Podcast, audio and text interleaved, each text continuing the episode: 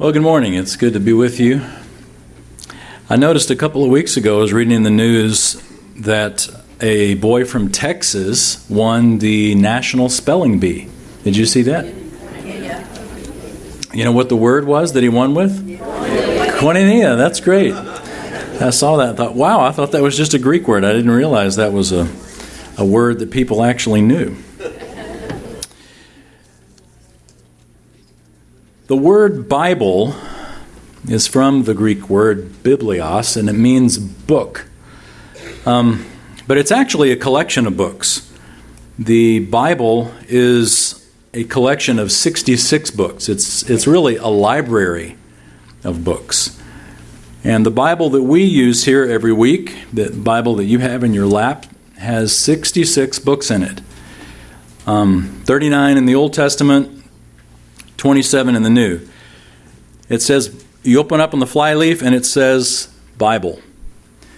But this book also says Bible on the front of it and on the side of it. And it's got our sixty-six books in it and a few extra. Between the Old Testament and the New Testament, you've got this little section right here that is very clearly uh according to this volume, Bible. And that little center section was written between the testaments uh, before even Jesus was born. A couple hundred years after Jesus was born, a group called the Gnostics opened up um, the possibility. They suggested that there are other books of Scripture that haven't been, uh, haven't been included in our Bibles. About six hundred years after Christ, the Muslims said that the Quran represented the final addition to God's holy writings. Until about the eighteen hundreds, when Joseph Smith, up in, up in the north, uh, penned what he called the Book of Mormon, which claims to be, quote, another testament of Jesus Christ. And then Hollywood movies and bestseller novels like The Da Vinci Code present what seemed to be a compelling case that somehow we've got it wrong, that history is somehow wrong with uh, with our Bibles, and that there's a council of bishops in the year three twenty-five that just sat around and voted and chose what books go into the New Testament out of hundreds of worthy alternatives. You know, we believe that all Scripture is inspired by God, but the question is, what's Scripture? The sixty-six books that we have are the sixty-six plus that center section, or the sixty-six plus the center section plus the the uh, Gnostic books plus the Book of Mormon. I mean, after a while, the, the water can get so muddy that you feel like a catfish swimming around trying to find the Bible. It's hard to see. And honestly, it's sort of like Satan in the Garden of Eden, questioning the Word of God to where the truth is sort of muddied and you don't see it.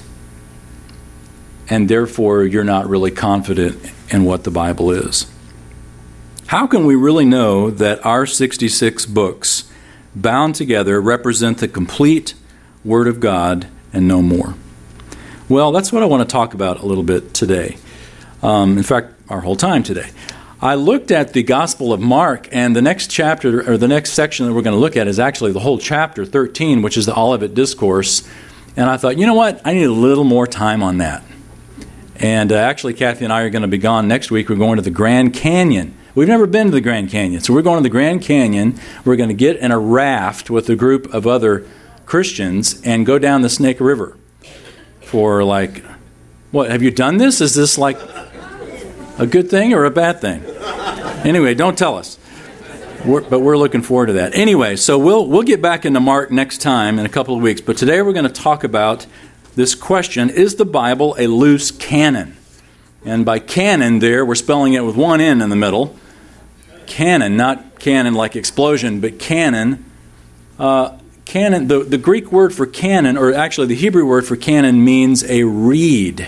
R E E D, or, you know, like a physical reed. And it came to be known that a reed of a particular length represented a particular standard, kind of like our ruler. A, uh, a measuring reed, or a measuring rod, came to be known as a standard. So when we talk about the canon today, we're talking about the books that are in our Bibles recognized as Scripture. If a book is canonical, then we're saying it's scriptural. So let's start with the Old Testament. And as Doctor Toussaint used to say, don't get lost in the Hinckley, Minnesota underbrush. Today, you, you're going to have to wear your thinking cap. I'll do my best to keep it interesting, but there's nothing wrong with bringing history into the Scriptures, because we've got nothing to be afraid of when we talk about history and the Scriptures. They go together very well. So, talking about the Old Testament, this, I actually had to go to the library and get this book. This is a book that includes that center section I mentioned, which is called the Apocrypha. The Apocrypha. The Apocrypha is a word, Apocrypha, means hidden things.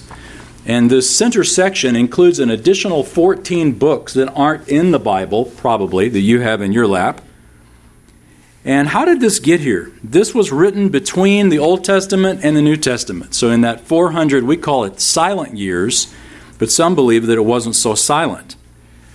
The Roman Catholic Church in the fifteen hundreds basically said that the Old Testament canon was sort of up for grabs all the way up through the time of between the Testaments and even in the time of the New Testament up to A D ninety. They said that a council got together at a place in Israel called Jamnia, and it was then that the Old Testament canon was finally, you know, canonized, finally complete. And and they decided that uh, only the thirty-nine books that we hold were um, were true Scripture. And the Catholics, on the other hand, said, no, there were actually more. But the point is that they said that it was up for grabs all the way up into A D ninety. But the truth is it really wasn't. And it's good. More and more that view is becoming less and less believed. But here's why we know that that's true. And I'll tell you why that's good news after I mention it. You probably heard of the Maccabees. I've never seen a movie on the Maccabees, but boy, that would be a great movie. I mean, it'd be full of action. The Maccabees were a, a religious, basically Jewish zealots who were passionate about uh, God being the, the Lord and the sovereign of Israel.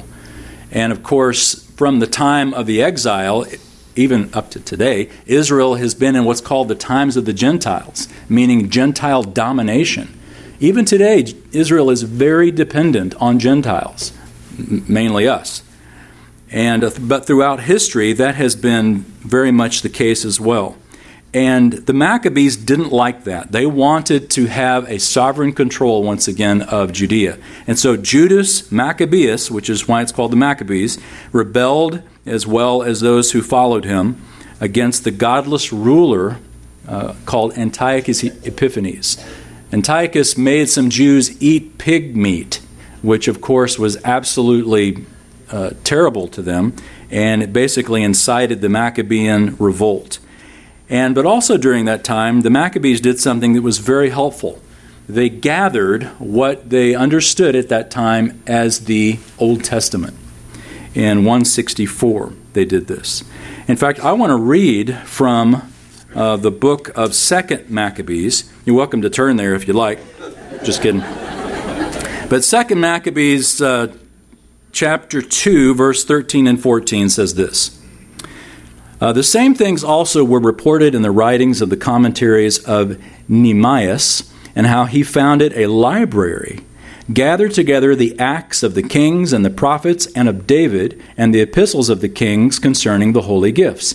In like manner, also Judas Maccabeus, meaning, gathered together all those things that were lost by reason of the war we had, and they remain with us. So even the book of Maccabees says that Judas Maccabees, Maccabeus gathered together what they understood as the list. And the list of those books always represented either twenty-two or twenty-four books, depending on how you, you organize them, meaning, you know, like First and Second Samuel, is that two books or one book? And they would often put it together. But mostly they preferred that it was twenty-two because that's how many letters were in the Hebrew alphabet. So they wanted to make it twenty-two books. But we got thirty-nine books in our Old Testament. That's because we divide, like Samuel, Kings, Chronicles, and they had all the minor prophets as one, one book. We have them all as uh, different books, twelve different books. So, but it's the exact same content. That's the point. The point is if, if the, the number was accepted and known, then the number represented particular books, all the way back to one sixty-four B C, before Christ. So the Old Testament, at least for, even just from a historical perspective, uh, was pretty much closed. It was closed by even before the time of Christ. The confusing part is these books represent good history. And you read like the Book of Maccabees, we, we understand Hanukkah from, from Maccabees. We understand a lot of intertestamental history because of these books. And if we didn't have them, we wouldn't understand the history of it. And because they're true in what they say, it's been misunderstood often that it represents Scripture, just because it's true. But here, here's the thing.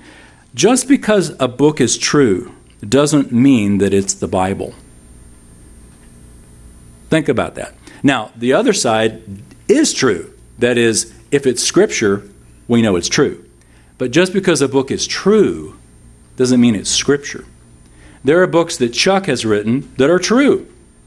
That doesn't mean that they're the Bible. It's the same with uh, even in the New Testament. The book of Jude quotes First Enoch, which is not Scripture. But what Jude is quoting from First Enoch is true. That that doesn't mean that First Enoch is Scripture. In the book of Acts, Paul quotes a pagan poet in in uh, in Athens on Mars Hill, but that doesn't mean that the pagan poet is Scripture. It just means that his whatever point he's making is true. Um, when you have in your Bible, you may have some introductory material. Like if you turn to a particular book, like Isaiah, you might have an introduction. You may even have at the at the bottom notes by Ryrie or by Chuck or by somebody else. Everybody knows that those aren't Scripture. That's just what kind of goes along with the Scripture to give it a, a historical context or to give you some insight.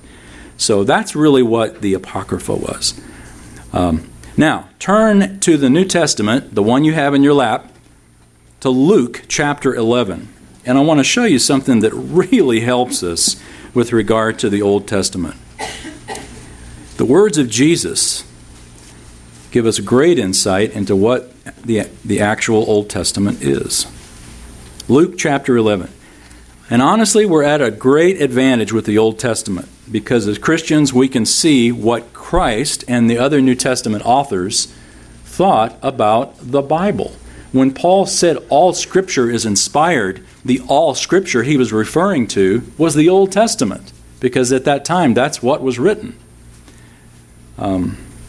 But look at what Jesus says here in Luke chapter eleven, starting at verse forty-nine. Luke eleven, forty-nine. I know Luke has long chapters.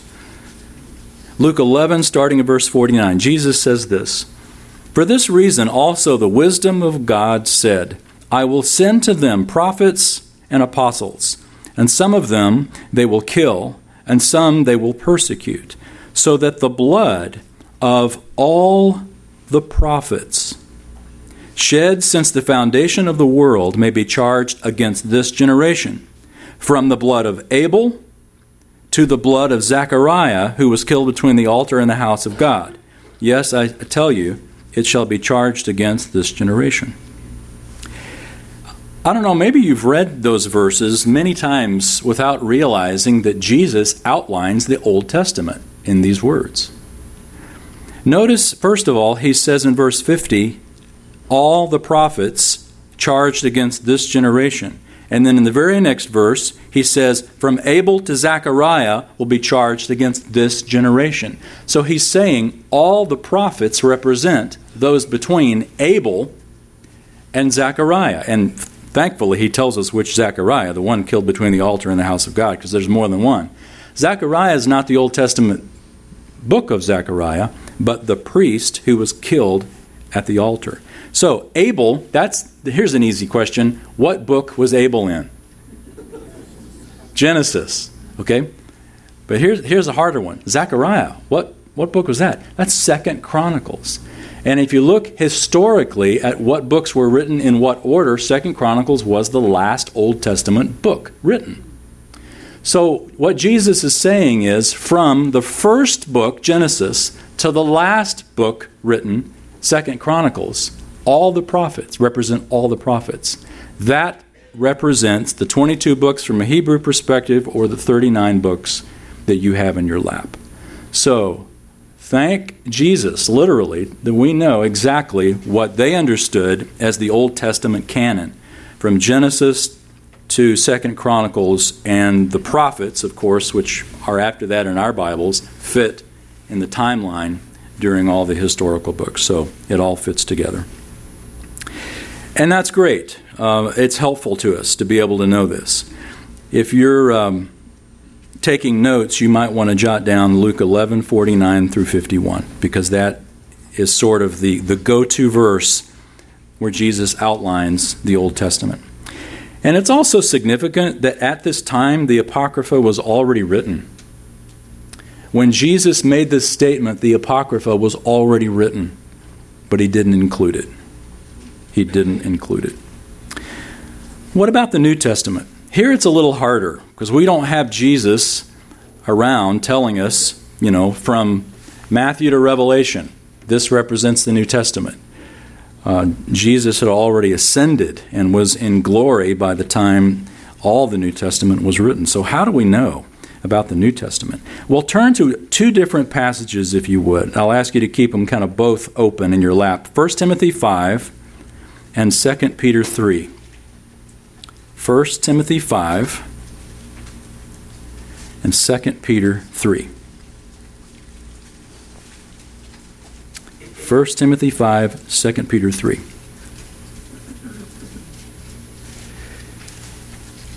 The first generation of Christians didn't have a complete New Testament, because the apostles and their associates were still being inspired to write the New Testament.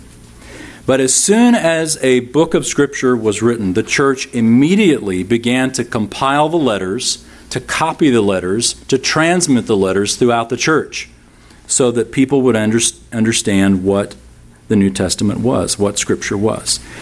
First Timothy five, look at verse eighteen. First Timothy five, eighteen.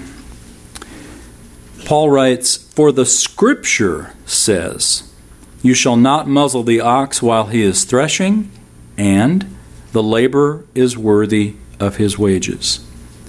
Now, he's, he's quoting two scriptures here, and hopefully they're notated as two different in your, in your Bible.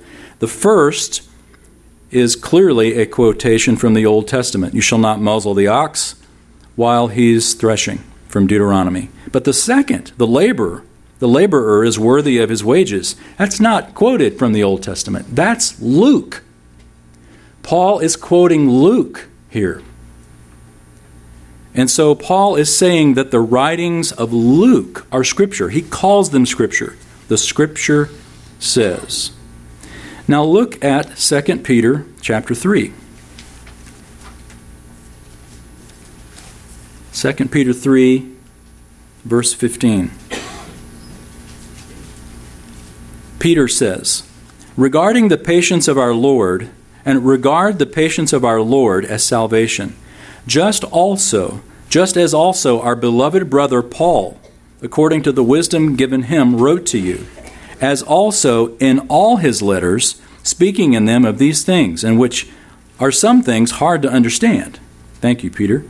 "Which the untaught and the unstable distort, as they do also the rest of the Scriptures, to their own destruction." Peter calls Paul's writings Scriptures, as refers to the, the rest of the Scriptures. So the point here simply is that Paul's letters, Luke's writings, um, as soon as it was written, there was an understanding that they were Scripture.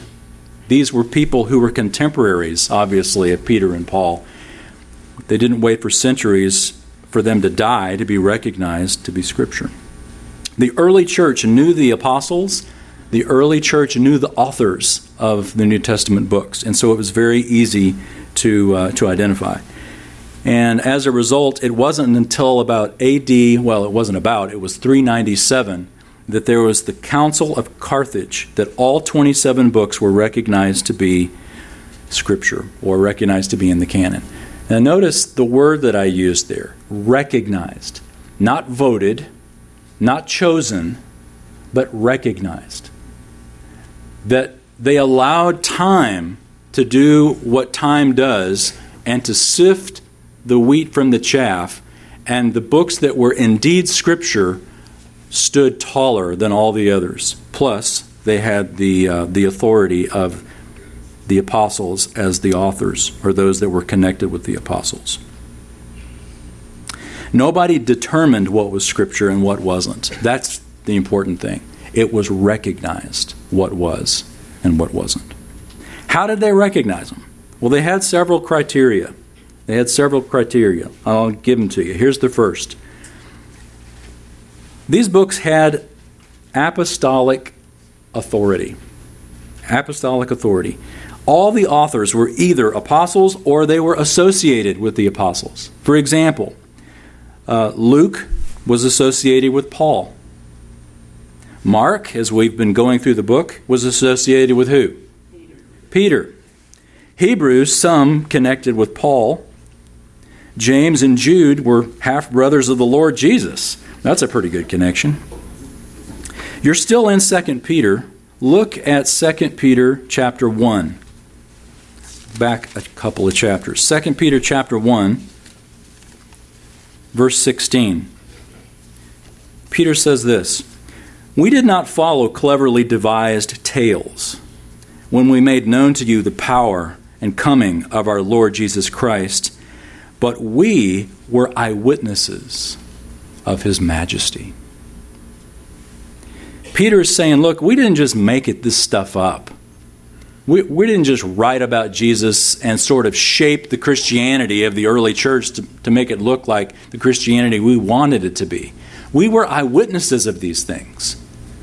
And we wrote down to you not cleverly devised tales, but we wrote down for you what we saw. Speaking of cleverly devised tales, I want to read to you an excerpt from one of the so-called Gospels called the Infancy Gospel of Thomas. You want a good laugh? Read this sometime. It is, um, it's really short, and its purpose was sort of fill in the gaps. You know, when we look at Jesus' life, we've got his ministry, and then we, we got his birth, we got that one little incident that happened when he was twelve, and then we've got his whole, you know, ministry. Actually, really, only fifty-two days of his ministry is recorded in the Gospels. But what about all those years growing up? I mean, wouldn't you like to see a, a godly toddler or a godly teenager? What does that look like? That would have been great to see. Well, the Gospel of Thomas is the book for you. Listen to this. I just picked a, this, this one. This is like my favorite passage from it. Jesus, Jesus is a little boy. And uh, this is sort of written in King James. It makes it sound better, so I'll, I'll do my best to read it. But it says, "After that again, he went through the village, and a child ran and dashed against his shoulder. And Jesus was provoked and said unto him, Thou shalt not finish thy course," meaning thou shalt not go all the way. "And immediately he fell down and died. But certain people, when they saw what was done, said, Whence was this young child born? From that every word of his an accomplished work." I don't know what that means. "And the parents of him that were and the parents of him that was dead came to Joseph and blamed him, saying, Thou hast such a child that canst canst not dwell with us in the village, or do thou teach him to bless and not curse, for he slayeth our children." In other words, these parents that Jesus killed their son come up and say, "Joseph, can't you control your son? He's killing our kids." This is the boy Jesus, according to the Gospel of Thomas. How would you like Jesus to play with your children or grandchildren? Our daughters wouldn't have lasted ten minutes. There's another passage in uh, the Gospel of Thomas. I won't read it to you, but I like it because I'm a woodworker, and I don't always make good cuts. Sometimes I have a pretty big scrap pile. Well, apparently Joseph did too. The Gospel of Thomas says that one time Joseph cut a board too short. Jesus just reached out and stretched it for him. I would love to have Jesus in the shop. Well, the first criteria is apostolic origin. The second I've clearly mocked, and that is uh, doctrinal soundness. Some of these books are clearly not Scripture, like the Gospel of Thomas we just read. It so contradicts all the rest of the character of Christ that it clearly is a fabrication. These so-called Gospels and other literature are from the lost books of the Bible, as they claim. And they try to explain what the Bible doesn't tell us, and yet we're very curious to know. So, doctrinal soundness, it contradicts Scripture, and uh, almost no one else considered these books to be Scripture, which brings us to the third criteria, and that's universal acceptance. There's got to be a consensus, and there was, that represented a recognition that the, of the transforming effects that these books had on the lives of people. They changed lives. It was universal. It was unanimous. Nobody accepts the Book of Mormon but Mormons. It's not universal. It's not another testament of Jesus Christ. You know what the word testament means? It means covenant. You got the old covenant, you got the new covenant, you don't have another one. It's not another covenant of Jesus Christ. And we got the final one, the New Testament. We see the end of the story, Revelation twenty-two. We don't need another covenant. Now, it's true the Antichrist will make another covenant with Israel, but that's not what we're after. So finally, how do we know the canon is closed? I've given you in your handout there uh, one, two, three, four, five. And let me just run through this real quick. These are five reasons that you can be confident that the Bible you have in your lap is the Bible. That there's nothing that you need to wait for and add on to as Revelation chapter twenty-three. The first reason is this. The early church understood it to be closed. The early church understood it to be closed. We just basically ran through this, but they recognized that the canon, the Holy Spirit had determined only these twenty-seven books that we have and that were recognized because of these three criteria: apostolic origin, doctrinal soundness, and universal acceptance. The second reason is the New Testament says that the canon will be closed. Um, you're still in Second Peter. Look now at verse verses two and following. Second Peter chapter one, verse two and following. Peter writes, "Grace and peace be multiplied to you in the knowledge of God and of Jesus our Lord, seeing that his divine power has granted to us everything," key word, everything, "pertaining to life and godliness through the true knowledge of him who called us by his own glory and excellence. For by these he has granted to us his precious and magnificent promises, so that by them you may become partakers of the divine nature." Peter says, in the promises of God, in the Word of God, his divine power has given to us everything we need for life and godliness. Everything is there. Turn a couple of pages over to your right to the book of Jude. Actually, I should say a few books over. Skip over John, John's epistles, and look at the book of Jude. Short book. Look at verse three. Jude three. He writes, "Beloved, while I was making every effort to write to you about our common salvation, I felt the necessity to write to you appealing that you contend earnestly for the faith which was once for all handed down to the saints." Jude says the faith was delivered once for all to Christians. He doesn't merely say, "I wanted to write to you about faith," meaning like salvation, but the faith, the faith, representing doctrine or a body of knowledge that he says, and using his words, it was delivered once for all. Even the New Testament itself says that eventually the canon will be closed.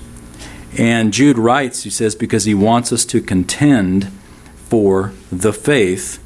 Why? Because some deny Christ. The New Testament says the canon will be closed. Third reason, the New Testament tells the end of the story. We don't need more revelation.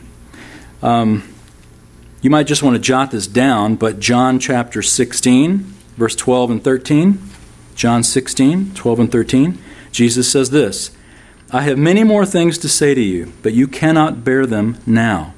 But when He, the Spirit of truth, comes, He will guide you into all the truth.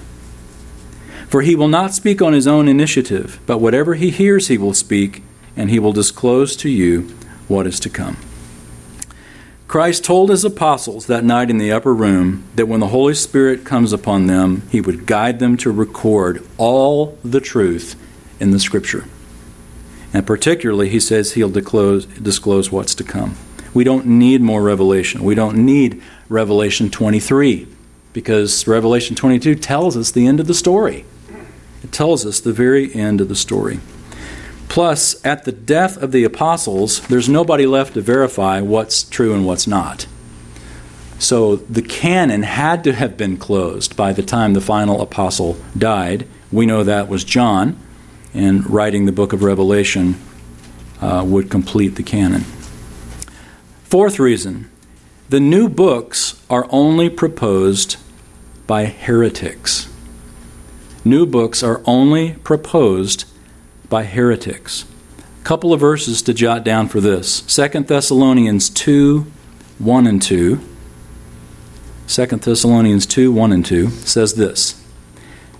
Now we request you, brethren, that you may not be quickly shaken from your composure, or be disturbed, either by a spirit or a message or a letter, as if from us, to the effect that the day of the Lord has already come. Paul says, don't be, don't be duped. Just because it says Paul on the letter doesn't mean I wrote it. Just because it says Thomas on the Gospel of Thomas doesn't mean Thomas wrote it. Just because it says Jesus Christ on the sign in front of a church doesn't mean it has anything to do with Jesus Christ. Galatians one, verse eight is another verse you'll want to jot down. Galatians one, eight says this, but even though we or an angel from heaven should preach to you a gospel contrary to that which we have preached to you, let him be accursed. Let him be accursed. That's that's a very tame way of saying let him be damned. Very strong words by the Apostle Paul. And it's interesting that the Book of Mormon was pur- purported to have come from an angel. And Paul says this very thing. Even we or an angel from heaven should preach to you a gospel other than what we have preached. Let him be accursed. There's been no real attempt by the universal church to add to the canon. There hasn't been. The only people who have tried to add to the canon are those that the books contradict. They're heretics. Um, it's basically an attempt to give us information that we don't have, but that we're very curious about. And the final reason, the fifth reason, is that God guards His word. God guards His word. Uh, a few verses to jot down for this. Revelation twenty-two, verses eighteen through twenty-one. Revelation twenty-two, verses eighteen through twenty-one. Say this, and this is like the, the end of our Bibles. I testify to everyone who hears the words of the prophecy of this book. If anyone adds to them, God shall add to him the plagues which are written in this book. And if anyone takes away from the words of the book of this prophecy, God shall take away his part of the tree of life and from the holy city, which are written in this book. He who testifies to these things says, yes, I am coming quickly. Amen. Come, Lord Jesus. The grace of the Lord Jesus be with all. Amen. And that's the end. That's the end. And we're told by the Lord, don't add anything to this. That's the end. God guards His word. Um, also, Proverbs thirty, verses five and six say this, every word of God is tested. He is a shield to those who take refuge in Him. Do not add to His words lest he reprove you, and you be proved a liar. And finally, Jesus' words in Luke twenty-one, verse thirty-three. Luke twenty-one, thirty-three. Jesus says, "Heaven and earth will pass away, but my words will not pass away." We have to assume, as the Bible tells us, that the Holy Spirit, who took a very active role in causing the writing of the Bible, would also work very hard to make sure that it's preserved. The Bible is eternal because it has eternal value. Heaven and earth will pass away. Wow. But my words will never pass away. God guards His word. Um, the Bibles that we have, sixty-six books, were written by forty different authors over a period of fifteen hundred years on three different continents in three different languages. And yet it has one theme. What are the odds of that kind of diversity, of, of that kind of unity amidst all that diversity? sixty-six books, forty authors, three continents, three languages, one theme. One theme. And that theme is simply this: the glory of God through the redemption of mankind by means of the salvation offered through the Son of God, Jesus Christ, the Messiah of Israel. That's the theme of the Bible, and all the books of the Bible point to that one theme. But we come to the end of our lesson. Again, as Doctor Toussaint used to say, what's the question we ask? So what? I always wanted to sh- jump up and shout, "What's for lunch?" Because that's what I was thinking about, about the time he always asked that. Not what's for lunch, but so what? I mean, this is great. So sixty-six books, everything points to the fact that, whew, the Bibles we have in our lap are indeed the Word of God. So what? Well, the application is very simple. Make it a priority to read and apply what God has made a priority to write and preserve. Make it a priority to read and apply what God has made a priority to write and preserve. People have died throughout the centuries defending and guarding the books that we have. You know, the average household owns nine, I believe, nine or ten Bibles. We have a lot more than that in our house. It is so accessible to us. We we live in a time where if you don't like this particular version, you know what? You can read another version. Or if you're tired of reading the same version for the last ten years, you know what? Move to another version. Um, the tools that we have make it so accessible, and it's right here. Right here for us to read and apply. I hope that you're doing that. And I say that in no way to make you feel guilty.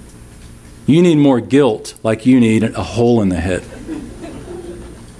I say that to say you have, we have, I have a meal every day that is a wonderful meal. Some days it feels a little lean. Some days I can't shovel it in fast enough.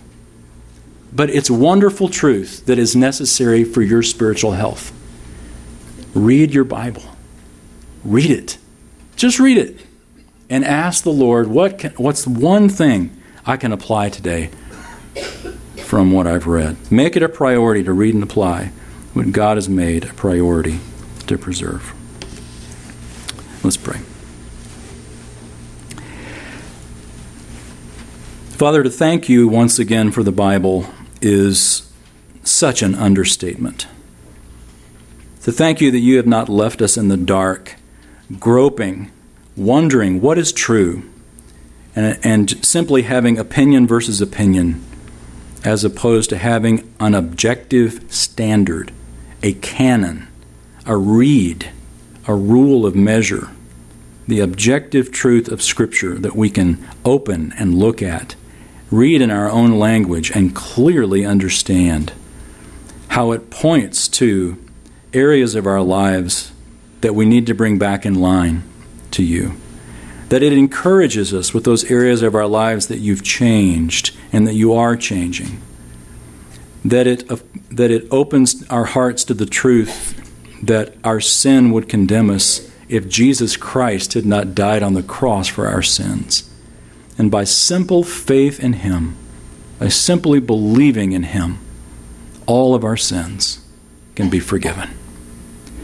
And Father, we pray for any who might be here today that have access to the truth of your word and yet never have understood the simple truth that they need their sins forgiven to have eternity with you.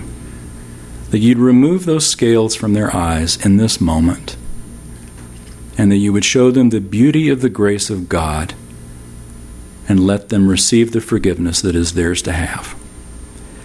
And for those of us, Father, who have made that choice, may we not take for granted the great feast that we have at our disposal every day through the Scriptures. These sixty-six books that you have, that you have sought uh, appropriate to preserve for us, to translate into our language, may we also make it a very important part of our day to listen to your word and to apply it. And we pray in Jesus' name, amen.